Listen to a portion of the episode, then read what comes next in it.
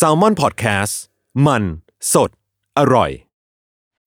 When you need mealtime inspiration, it's worth shopping Kroger, where you'll find over 30,000 mouth-watering choices that excite your inner foodie. And no matter what tasty choice you make, you'll enjoy our everyday low prices, plus extra ways to save, like digital coupons worth over $600 each week. You can also save up to $1 off per gallon at the pump with fuel points. More savings and more inspiring flavors make shopping Kroger worth it every time. Kroger, fresh for everyone. Fuel restrictions apply.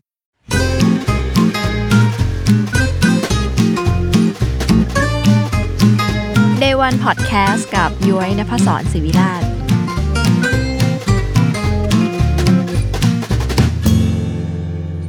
สวัสดีค่ะ กลับมาพบกับ Day One Podcast เพราะ Business ไม่ได้สร้างเสร็จภายในวันเดย์นะคะ พบกับย้อยนภศรศิวิราช คณะบรรณาธิการจากสำนักพิมพ์แซลมอน แฟนตัวยงที่รักการเล่าเรื่องธุรกิจที่ดีค่ะ กลับมาพบกับ กันอย่างนี้นะคะในทุกวันพุธนะคะ ตอนนี้มารู้ตัวว่า work from home มันยาวกว่าที่เราคิดก็ตอนที่ย้อยกดซื้อเก้าอี้ทำงานตัวใหม่นะคะ หลังจากที่นั่งเก้าอี้กินข้าวทำงานจนไหลล้าเนอะล็อกดาวน์คราวที่แล้วเราทุกคนก็คงจะแค่พอจัดบ้านให้หน่าอยู่นะคะ แต่คราวนี้คิดว่าหลายคนคงเป็นเหมือนกันก็พวกเราแทบจะเปลี่ยนบ้านให้เป็นออฟฟิศที่ใช้ทำงานได้จริง ๆ เลยนะคะ พวกโต๊ะตู้ต่างเตียง โคมไฟอ่านหนังสือพวกนี้ทุกคนจัดเซตใหม่กันมาแน่นอน ซึ่งระหว่างที่กำลังเข้าเว็บไซต์นะคะ add to cart จนเต็มตะกร้าเนี่ยย้ยก็คิดว่าไม่มีเรื่องไหนที่เหมาะจะเล่าใน day one podcast ได้เท่ากับเรื่องของแบรนด์อีเกียได้อีกแล้วนะคะ ซึ่งจริงๆ เวลาเนี้ยแทบจะไม่มีใครไม่รู้จักแบรนด์อีเกียเนาะอีเกียเนี่ยเป็นแบรนด์เฟอร์นิเจอร์และของแต่งบ้านจากสวีเดนนะคะ ที่ว่ากันว่า เขานำวิถีชีวิตแบบสแกนดิเนเวียนมาสู่บ้านเราในราคาที่ย่อมเยาว จริง ๆ เหนือไปจากราคาที่จับต้องได้เนี่ยอีเกียเขาเป็นแบรนด์ที่ตั้งใจ ให้ความสำคัญกับทุกแง่มุมในชีวิตที่ดีขึ้นนะคะอีเกียจึงไม่ได้มีแค่เฟอร์นิเจอร์ และของใช้เกี่ยวกับการอยู่อาศัยเนอะแต่ว่าเขาจะมีอาหารในต่างประเทศเนี่ยเขาขายแผงโซลาร์เซลล์ด้วยนะคะ เพราะว่าต้องการจะช่วยประหยัดพลังงานและก็ค่าใช้จ่ายในบ้าน จริงๆ ก่อนหน้านี้ยุ้ยเคยคิดว่า คนอยู่บ้านเยอะเนาะก็อยากจะแต่งบ้านใช่ไหมคะเฟอร์นิเจอร์ที่แบบทั้งถูกและดีอย่างอีเกียเนี่ยก็น่าจะขายดี แต่พอไปค้นหาข้อมูลดูดีๆ แล้วอะค่ะ ข่าวจากหลายๆสำนักเขาบอกว่าอีเกียเนี่ยยอดขายลดลงอย่างไม่น่าเชื่อ จริงๆ มันอาจจะมีการกลับมาบ้างในช่วงเปิดเมืองสั้นๆนะคะ แต่ว่าทุกสาขาทั่วโลกเนี่ยเมื่อเจอกับไวรัสมาโจมตีเนี่ยมิที่แบบอีกละลอกไม่รู้กี่ละลอกนะคะ สุดท้ายทุกคนก็ไม่ไม่ต่างกันก็คือต้องปิดสาขาไป จริงๆที่เป็นอย่างนี้ค่ะ เพราะว่าอีเกียเนี่ยเขาเพิ่งพาการขายหน้าร้านเป็นส่วนยากเนาะแฟนอีเกียทุกคนน่ะจะรู้ว่าพวกเราสนุกกับการไปนั่งนั่งนอนนอนเลือกแล้วก็หยิบของที่แบบเอามากลับบ้านมาประกอบเองกันมากมายแค่ไหนนะคะ และเมื่อหน้าร้านถูกสั่งปิดยาวนานขนาดนี้ค่ะ อีเกียเขากระทบกระเทือนขนาดไหนนะคะ หลายคนอาจจะคิดว่า เฮ้ย ก็ทำออนไลน์สิ เหมือน ที่บอกให้ร้านอาหารทำเดลิเวอรี่นะคะ ซึ่งจริงๆ จุดนี้อาจจะเป็นจุดพลาดของอีเกียด้วยที่เขาไม่ได้เตรียมใจไว้ก่อนนะคะ เพราะว่าถ้าเรารู้กันเนี่ย ถ้าสังเกตดีๆเนี่ยที่ผ่านมาเนี่ยอีเกียเขาทุ่มเทให้กับการทำให้คนอยากมาร้าน อยากมาซื้อของมาเลือกของด้วยตัวเองเนาะซึ่งสำหรับเราหลาย ๆ คนเนี่ยการมาอีเกียเนี่ยบางทีไม่ใช่มาซื้อของเนี่ยเราเหมือนมาเที่ยวมากกว่ามาซื้อเฟอร์นิเจอร์นะคะแล้วก็ แม้อีเกียจะมีช่องทางออนไลน์นะคะมีเว็บไซต์ให้ดูสินค้าก่อน แต่เอาจริงๆค่ะมันไม่ได้เอื้อกับการซื้อเท่าไหร่นะคะ อย่างย้อยเนี่ยเคยกดสั่งเก้าอี้ค่ะ แล้วก็พอเจอค่าส่งของเก้าอี้ที่ราคาเป็นครึ่งหนึ่งของของที่สั่งมาเนี่ยแต่ตอนนั้นมันไม่กดไม่ได้นะคะเพราะ work from home คราวที่แล้วเราก็อยากได้เก้าอี้อ่านหนังสือดีๆเนาะซึ่ง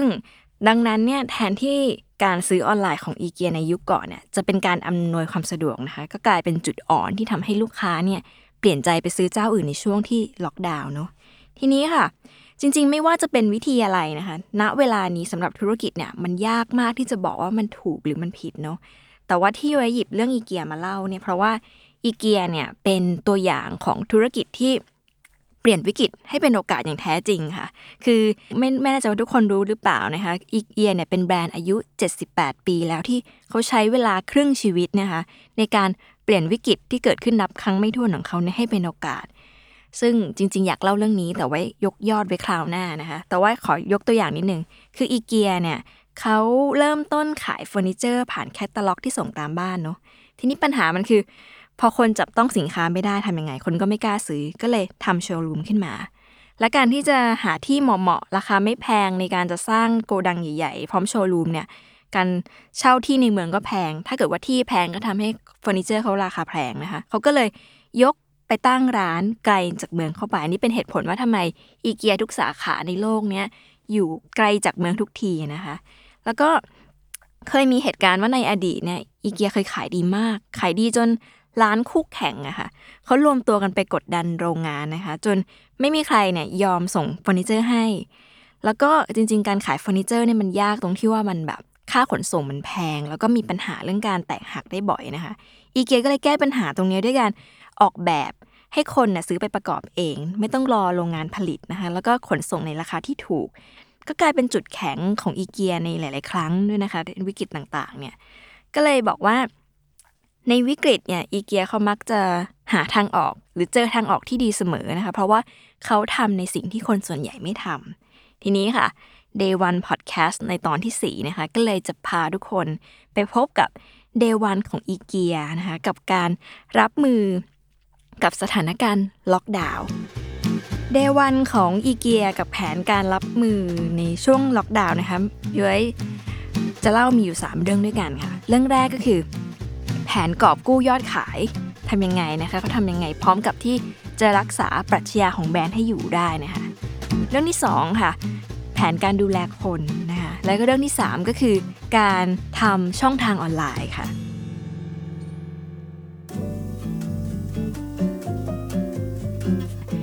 ที่ผ่านมาค่ะอีเกียเขาอยากให้คนไปซื้อของที่ร้านมากกว่า ก็เลยทำร้านให้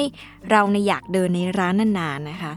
แล้วก็ขายของสวยงามในราคาที่เข้าถึงอาหารก็อร่อยนะคะ จริงๆ ไม่รู้เป็นหนึ่งในวิธีหรือเปล่านะคะ แต่เราสังเกตมาสักพักและอีเกียเนี่ยจะคิดค่าส่ง ที่แพงมากนะคะ ยังมีค่าหยิบค่านู่นค่านี่เต็มไปหมด จริง ๆเขาทำมาเพื่ออาจจะเพื่อจูงใจให้คนเนี่ยอยากมาซื้อของที่ร้านก็ได้นะคะ แต่ว่าตอนนี้เขาก็มีการทำโปรโมชั่น ไม่คิดค่าหยิบหรือว่ามีการลดค่าขนส่งลงแล้วนะคะในในหลาย ๆ สาขาทั่วโลก ทีนี้ค่ะ มีข้อมูลว่าช่วงปี 2020 ที่ผ่านมา อันดับ 10 สินค้าขายดีของอีเกียเนี่ยมันมีการเปลี่ยนแปลง ซึ่งอันดับหนึ่งนะก็จะเป็นข้าวของพวกสำนักงานนะคะ พวกโต๊ะตู้ เก้าอี้นะคะ ซึ่งช่วงหนึ่งเนี่ยโต๊ะกับเก้าอี้เนี่ยขาดตลาดไปมาก ๆ อันดับ 2 คือพวกเครื่องครัวค่ะ ที่มียอดเติบโตขึ้นถึง 500%นอกจากนั้นก็จะเป็นพวกโต๊ะค่ะ พวกเครื่องอบขนมปัง เครื่องมือทำอาหาร หรือพวกผ้าคลุม ผ้าคลุมเตียง ผ้าปูเตียง แล้วก็ต้นไม้ประดับต่างๆ จริง ๆ แม้ใครจะบอกว่าการขายออนไลน์คือทางออกนะคะ แต่ว่า มันไม่ใช่ทางออกเสมอไป ยิ่งเป็นอีเกียนะคะ ยอดขายจากออนไลน์เนี่ยไม่มีทางทดแทน ยอดขายหน้าร้านได้เลยนะคะ ซึ่งต่อให้รวมยอดออนไลน์ทั้งโลกรวมกันแล้ว ก็อาจจะไม่เท่ากับยอดขายหน้าร้านในบางสาขาด้วยซ้ำนะคะ ซึ่งพฤติกรรมการซื้อออนไลน์ของลูกค้าอีเกียในช่วงที่ผ่านมามันจะมีอยู่ 2 แบบค่ะทุกคน 1 ก็คือ เราเข้าไปหาค้นหาสินค้าที่อยากได้เนาะแล้วก็กดซื้อซึ่งมักจะเป็นของชิ้นเล็ก แล้วก็ซื้อเสร็จก็ออก ไม่เหมือนสมัยที่เราไปที่ร้านอีเกียเนี่ยบางทีเราอยากจะซื้อแค่ไม้แขวนเสื้อเนาะแต่พอเดินในเขาวงกตไปไปเรื่อยๆเนี่ยก็จะรู้สึกอยากได้นู่น อยากได้จักกันลามไปถึงโต๊ะไปถึงตู้ อันนี้มันเป็นกลยุทธ์หนึ่งของเขาด้วยนะคะ กลับมาที่เรื่องออนไลน์ค่ะ นอกจากเรื่องว่าพอเป็นออนไลน์คนซื้อของชิ้นเล็กลงแล้วเนี่ยหรือว่าซื้อของน้อยชิ้นลงเนี่ยเรื่องที่สองก็คือ คนส่วนใหญ่เขารอให้ร้านน่ะ กลับมาเปิดแล้วค่อยไปซื้อ อันนี้มีคนแบบนี้อยู่เยอะมากด้วยนะคะ ทีนี้มาดูกันค่ะว่า แล้วอีเกียเขาแก้เกมนี้ยังไงนะคะ ถ้าโจทย์มันคือการรักษายอดขาย รักษาปรัชญาของแบรนด์ เพิ่มช่องทางออนไลน์ แล้วก็ต้องดูแลพนักงานไปด้วยกันนะคะเยอะไปอ่านบทสัมภาษณ์ของคุณคอนสเตติโนนะคะเขาเป็น CFO ของอีเกียที่ดูแลสาขาทาง UK แล้วก็ไอร์แลนด์นะคะ ซึ่งอันนี้อ่านมาจากเว็บไซต์ Financial Director นะคะเขาก็ไปคุยกับคุณ CFO ค่ะว่า จริงๆโควิดเนี่ยมันกระทบกับอีเกียยังไงนะคะเขาก็พูดอย่างเข้าใจง่ายมาก 3 เรื่องด้วยกัน เรื่องแรกค่ะ ระบบการจัดการแน่นอน การปิดร้านเนี่ยหมายความว่าประสบการณ์ที่ลูกค้าเคยได้รับที่หน้าร้านเนี่ยซึ่งเป็นจุดสื่อสารหลักที่เกียร์ใช้สื่อสารกับลูกค้าเนี่ยจุดนี้จะหายไปด้วย แม้ว่ายอดออนไลน์จะเติบโต 31%นะคะอีเกียก็ต้องหาวิธีแก้ไขหรือพยายามจะหานวัตกรรมใหม่ๆเนี่ยมาตอบโจทย์ พฤติกรรมผู้บริโภคที่เปลี่ยนไป ซึ่งจริงอยู่เนี่ยมันอาจจะมีเรื่องการ click and collect ที่ retail หลาย ๆ ที่ใช้กันทั่วโลกนะคะ แต่สำหรับอีเกียมันไม่ง่ายขนาดนั้นนะคะ เพราะอีเกียเนี่ยไม่เคยถูกฝึก ให้ทำเรื่องนี้อย่างเชี่ยวชาญนะคะ ที่ผ่านมาเนี่ยมันจะต้องมีการไปหยิบไปหาโกดัง ซึ่งเป็นทางแก้ปัญหาที่ยังไงลูกค้าก็ต้องใช้เวลาในการรออยู่ดี ซึ่งอาจจะไม่ตอบโจทย์กับลูกค้าออนไลน์ที่ต้องการใช้สินค้าทันทีทันใดนะคะ แล้วก็จริงๆ ในเรื่องออนไลน์เนี่ยเคยไปอ่านเจอมาเขาบอกว่ามีคนเคลมสิ่งนี้กับอีเกียค่อนข้างเยอะ เพราะว่านอกจากเรื่องว่าไปหยิบของช้าเนี่ยยังมีเรื่องที่ บางที track ไม่ได้ว่าสินค้าอยู่ที่ไหน หรือออเดอร์ได้รับหรือยัง อันนี้เป็นเรื่องใหญ่ ๆ ที่อีเกียไม่เคยทำมาก่อน แล้วก็ลูกค้าแบบพารานอยมากๆกับการซื้อนะคะออนไลน์อันนี้ไปอ่านมาจากต่างประเทศเนาะ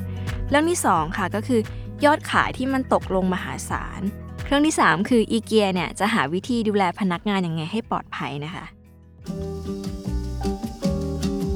แล้วอีเกียทำยังไงต่อเมื่อเจอผลกระทบเหล่านี้นะคะ CFO เขาก็บอกว่า โชคดีมากที่อีเกียเนี่ยเป็นกลุ่มบริษัทที่การเงินเขาแข็งแรงเนาะเพราะมีแฟรนไชส์หรือว่าคนมาเกี่ยวข้องมากมาย สิ่งที่ผู้มีอำนาจเลือกทำก็คือยอมให้ขาดทุนค่ะ แล้วก็หันไปลงทุนระยะยาว ท่อนนี้นี่หยิบปากกากระดาษมาจดเลยนะคะ สิ่งที่อีเกียทำคือ 1. สนับสนุนพนักงานและชุมชนสังคมโดยรอบค่ะ เขาบอกว่าแม้ยอดขายมันจะลดลง 10%เนี่ยแต่อีเกียไม่เคยลด เงินเดือนพนักงานนะคะ แล้วก็ยังสนับสนุนช่วยเหลือซัพพลายเออร์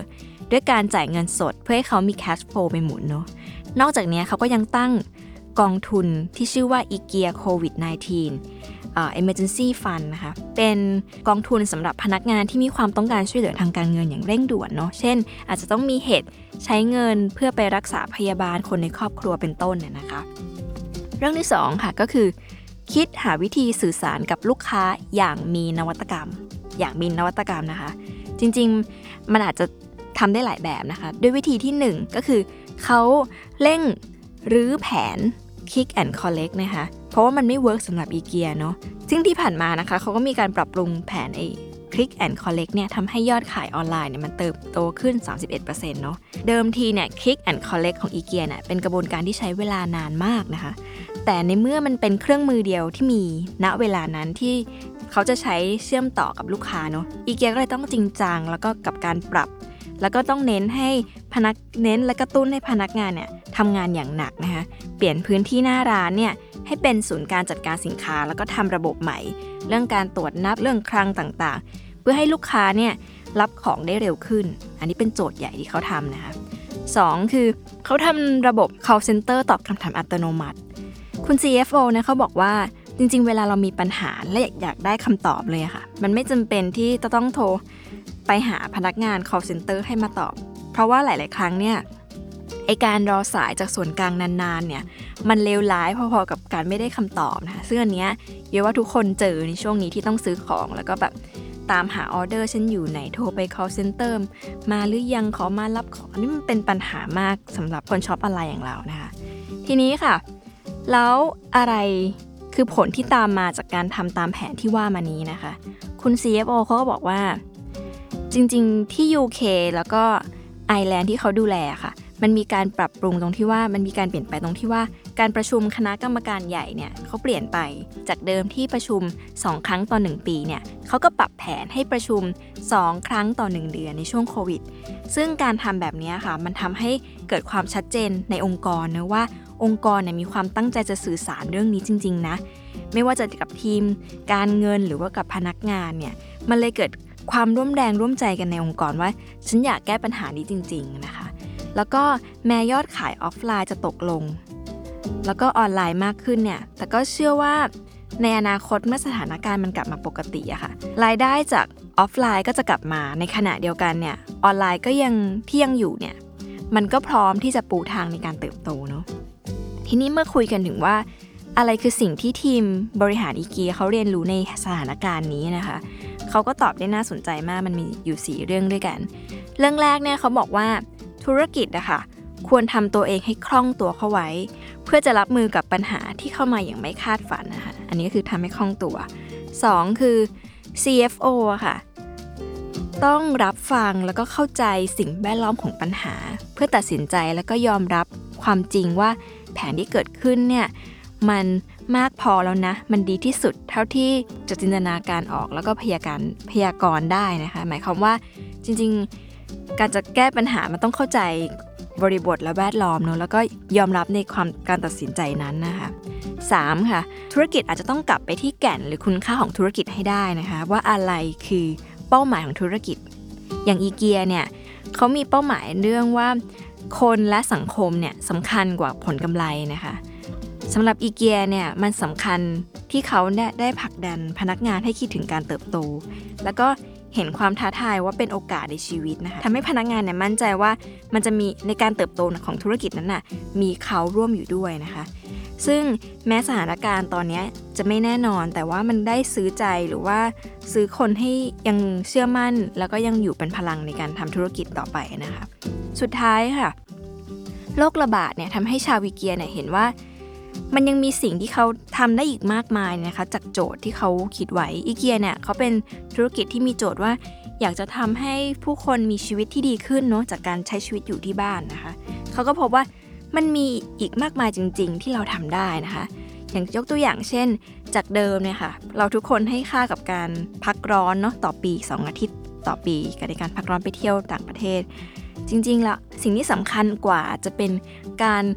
ใช้ชีวิต 50 สัปดาห์ในบ้านนะคะมันก็เลยเป็นพอเขากลับมาคิดแบบนี้มันเลยเป็นโอกาสที่ดีที่คนในองค์กรอะจะร่วมมือร่วมใจกันแก้โจทย์นี้นะคะ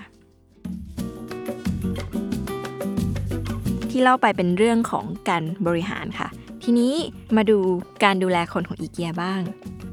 จากบทสัมภาษณ์นะคะ ในเว็บไซต์ของฟรอปเนี่ยเขาไปคุยกับคุณยูริก้ามาซึ่งเป็นหัวหน้า HR ของ Inca Group นะคะ ซึ่งเป็นกลุ่มที่ดูแลในภูมิภาคต่างๆนะคะ เขาก็ได้แชร์มุมมองเรื่องการปรับตัวของอีเกียในการที่แบบดูแลพนักงาน ซึ่งมีอยู่ประมาณ 1 6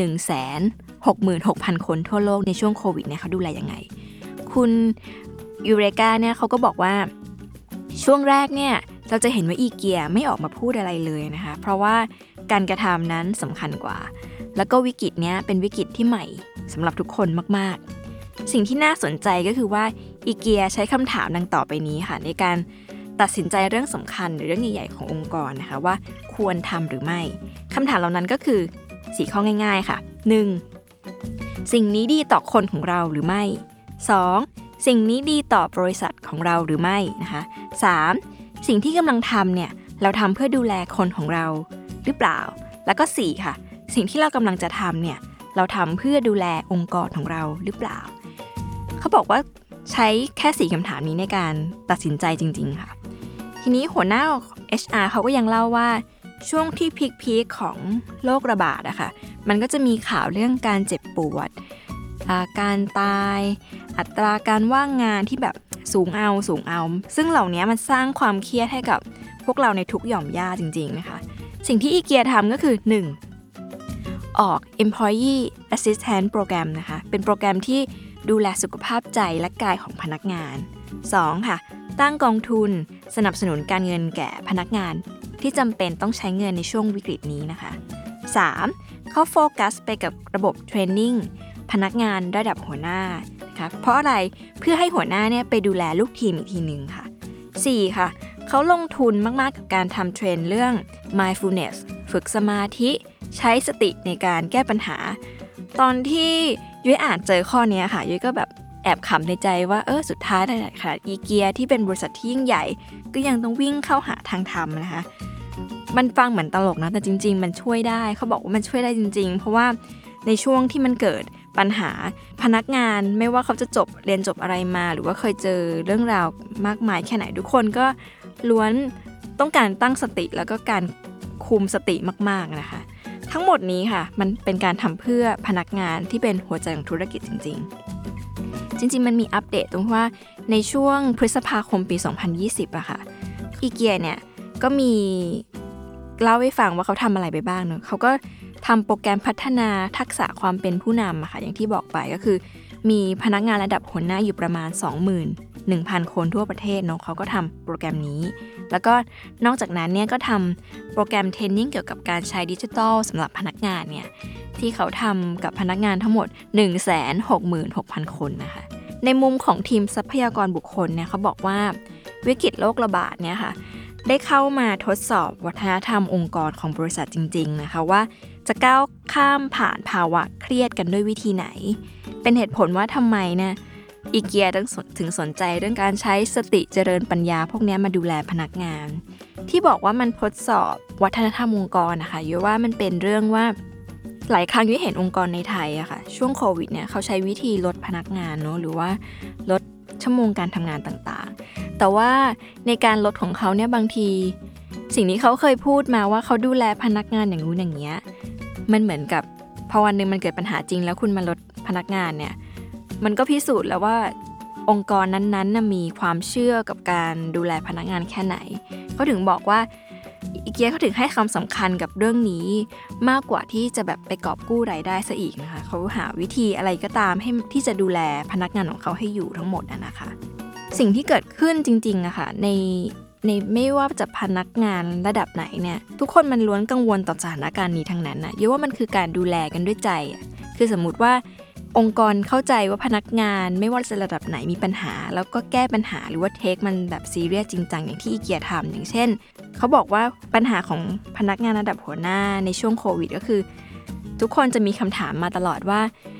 จิตใจเขารู้สึกย่ำแย่มาก เขาจะทำยังไงในการดูแลทีมนะคะ ซึ่งเรื่องนี้มันเลยเป็นสิ่งที่อีเกียเลสเป็นประเด็นขึ้นมา ในสัมภาษณ์เนี้ยค่ะ มันจบลงด้วยการบอกว่า เขาเองก็ยอมรับนะคะ ว่ามันไม่ได้มีคำตอบที่ถูกที่สุดในสถานการณ์นี้นะคะ ซึ่งสิ่งที่ทำได้ก็เพียงแค่ว่าใส่ใจพนักงานเนาะเพื่อให้พนักงานเนี่ยส่งพลังต่อ มีแรงไปใส่ใจลูกค้าต่อไป ซึ่งมันเป็นวิธีคิดที่น่ารักมากนะคะ เรื่องหนึ่งที่เราเห็น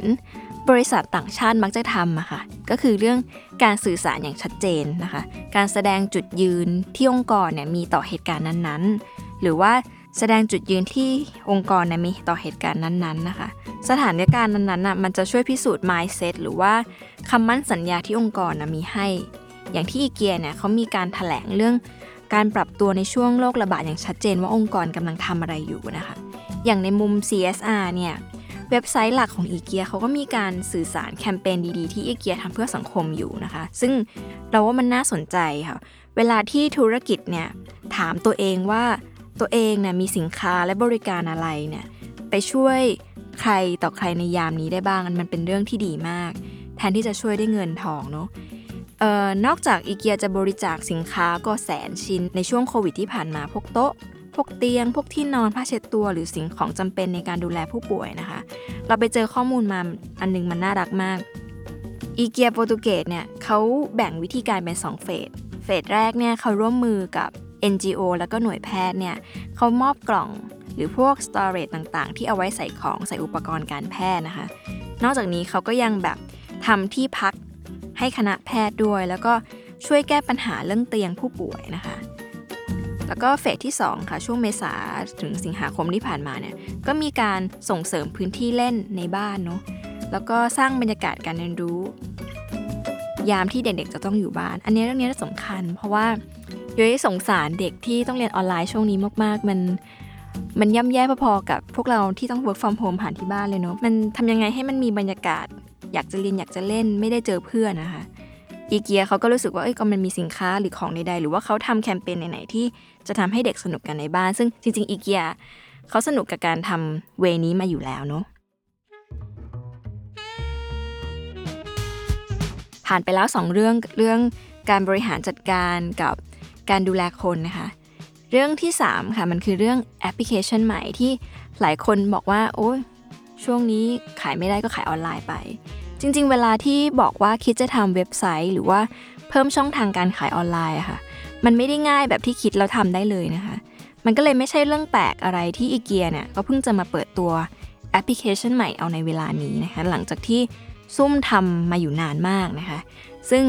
อันนี้เข้าใจอีเกียเลย แต่ว่าเนี่ยมันมีการแบบมีคนแบบแอบพูดนิดหน่อยว่าอีเกียทำช้าไปหรือเปล่านะคะ แต่จริงๆเนี่ยแหละค่ะที่เขาซุ่มพัฒนาอยู่นานเนี่ยเพราะว่ามันเป็นสิ่งที่ต้องทำการบ้านแล้วก็คิดเยอะเนาะเดิมทีในอีเกียเขามีแอปอยู่แล้วค่ะ แต่ว่าฟังก์ชันเนี่ย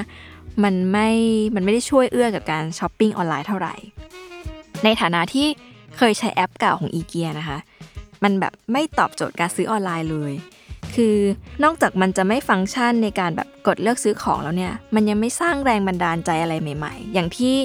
หน้าร้านกับแคมเปญการตลาดของแบรนด์พยายามทำงานหนัก เพื่อแบบยึดหัวหาดเรื่องนี้ว่าฉันเป็นแบรนด์ที่ให้แรงบันดาลใจนะคะ แต่แอปเนี่ยมันไม่ค่อยฟังก์ชันนั้นเท่าไหร่ ก็เลยทำให้แอปตัวเก่าเนี่ยใช้งานยากนะคะโจทย์นี้เป็นโจทย์ที่ซันดราออสเบกเนี่ยเขาเป็น Product Manager ของทางบริษัทเครียของอีเกียนะคะเขาบอกให้ทีมว่าทำยังไงก็ได้ให้มันให้แอปที่มันเกิดขึ้นใหม่เนี่ยมัน super easy way ก็คืออะไรก็ได้ที่มันจะเติมเต็มประสบการณ์การซื้อแบบออนไลน์ ผลก็คือแอปใหม่นะคะมันใช้งานง่ายมาก จริง ๆ มันเปิดตัวไปไม่นานนะคะแต่ว่ามันมีการ เพิ่มยอดดาวน์โหลดเนี่ยเพิ่มขึ้นเดือนละ 9.5 ล้านคนทั่วโลกเลยในแต่ละเดือน แล้วก็ในช่วงเมื่อมกราถึงเมษาปีที่ผ่านมาเนี่ยค่ะสร้างรายได้ได้ถึง 468 ล้านยูโรเลย ที่น่าสนใจก็คือว่า การมาของแอปพลิเคชันนี้ค่ะ ให้ข้อมูลใหม่ที่เปิดโลกแก่อีเกียมาก ๆ รวมถึงเราด้วยนะคะ เรื่องที่ 1 ค่ะ แอปพลิเคชันใหม่นี้นะคะ ช่วยรักษาลูกค้าไว้ ถามว่ารักษายังไง เดิมเนี่ยคนโหลด app IKEA มาเนาะเพื่ออะไรเพื่อดูสินค้าก่อน แล้วก็ไปซื้อที่หน้าร้านใช่ไหมคะพอซื้อเสร็จเราก็ลบแอปทิ้ง หรือว่าไม่คิดจะกลับมาเปิดแอปอีกเลยนะคะ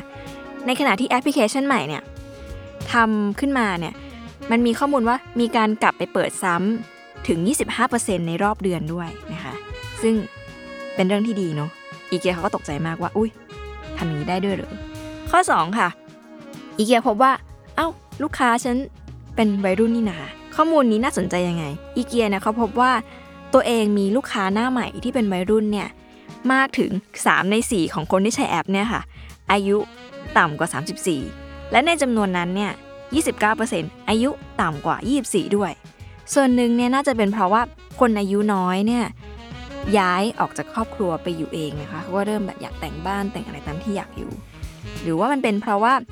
คนเริ่มเพิ่งมีบ้านหลังแรกนะคะ หรือแม้แต่คนที่ไม่เคยอุดหนุนอีเกียมาก่อน เพราะว่าเดินทางไม่สะดวกร้านมันอยู่ไกลมาก เขาก็เริ่มรู้สึกว่าเออใช้แอป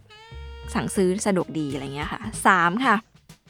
85%ของผู้ใช้แอปเนี่ยเป็นผู้หญิง ก็เลยเป็นข้อมูลที่บอกว่าไม่ต้องบอกก็รู้นะคะว่าใครในบ้านนะคะใหญ่กับเรื่องการตัดสินใจเรื่องการแต่งบ้านเนาะเล่ามาขนาดนี้ค่ะ งอยากรู้ใช่ไหมคะว่าแอปมันหน้าตาอย่างไง ต้องเข้าไปดู ทีนี้ซานดราเขาก็บอกว่าแอปใหม่เนี่ยค่ะ มันให้แรงบันดาลใจ ขณะที่ว่ามันมีการใช้เทคโนโลยี AR นะคะ ในการหาไอเดีย สมมติว่าเรานั่งอยู่ตรงนี้ใช่ไหมเดี๋ยวก็สามารถคิดว่าเอาตู้ไว้ตรงนั้น พรมแบบนี้ โต๊ะแบบนั้น คือภายในการส่อง AR ในครั้งเดียว เราจะได้จินอะเขาเรียกว่าไง เราจะได้ inspiration ในการแต่งบ้านทั้งหมดนะคะ ซึ่งจริง ๆ AR มันอาจจะไม่ได้ใหม่มากสำหรับธุรกิจเนาะแต่ว่าอีเกียเขาก็เคลมว่าเขาตั้งใจสุด ๆ นะคะ ที่สำคัญค่ะมันมีการสร้าง Shop and Go นะคะ Shop and Go เนี่ยเป็นแพลตฟอร์มใหม่ ที่มันมีการประสานระหว่างดิจิทัลเข้ากับประสบการณ์หน้าร้านเนาะเพื่อแก้ pain point ค่ะ pain point หนึ่งที่คนไปอีเกียเจอเหมือนกันก็คือว่า เราใช้เวลาในร้านนานมาก สมมติอยากจะซื้อแค่กล่องใบหนึ่งนะคะก็เดินไปเถอะ เดินไปไม่พอ พอรู้ว่าล่าของอยู่ที่ไหน โอ้หาโกดังไป มันเป็นการที่แบบใช้เวลาเกินไปแล้วก็หาของยากเกินนะคะ ไอ้เจ้าแพลตฟอร์มเนี้ยมันก็จะช่วยให้เราแบบว่าสแกนปุ๊บหรือว่าปักไว้แล้วว่าเดี๋ยวมาเอา แล้วเราก็สามารถเดินต่อได้เลยโดยที่สุดท้ายแล้วเดี๋ยวของมันจะไปส่งข้างหน้าก่อนจ่ายตังอะไรแบบนี้นะคะ มันเป็นการระบุตำแหน่งต่างๆ ให้ประหยัดเวลามากขึ้น และนี่ก็คือ day one ของอีเกียนะคะ กับการรับมือสถานการณ์ช่วงล็อกดาวน์นะคะ สรุปสั้นๆค่ะก็คืออีเกียมีแผนกอบกู้ยอดขาย พร้อมรักษาปรัชญาของแบรนด์ยังไง 2 คือแผนการดูแลคนของเขาที่ให้ความสำคัญกับการดูแลคนสุดๆ ในช่วงโควิดนะคะ 3 ก็คือ วิธีการใหม่ในการทำแอปพลิเคชันเพื่อเพิ่มช่องทางการขายออนไลน์นะคะ ซึ่ง เป็นวิธีคิดที่สนุกดี แล้วก็ให้ไอเดียใหม่ๆ กับอีเกียเองแล้วก็เราด้วยนะคะ